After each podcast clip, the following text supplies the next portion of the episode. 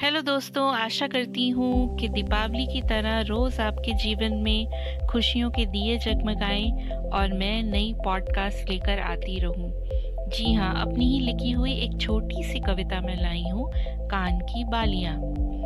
कान की बालियाँ कविता कुछ इस तरह है। जैसे आधे चांद को वो कानों में लटकाए घूमती थी, बालियाँ बार बार उसके गालों को चूमती थी।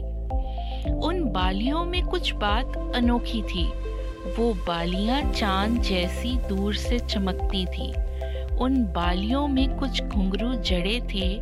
वो घुंघरू बड़ी प्यारी आवाज करते थे, जैसे वो बालियां छम से कोई बात करती थी। वो बालियां आज भी याद आती हैं। वो बालियां पहने जब वो हंसती थी, एक अदा उसकी बालियों में बसती थी। आज भी वो बालियां जब याद आती हैं तो चेहरे पर यादों की मुस्कान दे जाती हैं। बड़ी मासूम वो बालियां थी और बड़ी प्यारी उन्हें पहनने वाली थी। हाँ जी, आज की कविता यहीं पर हम समाप्त करते हैं। Thank you for listening.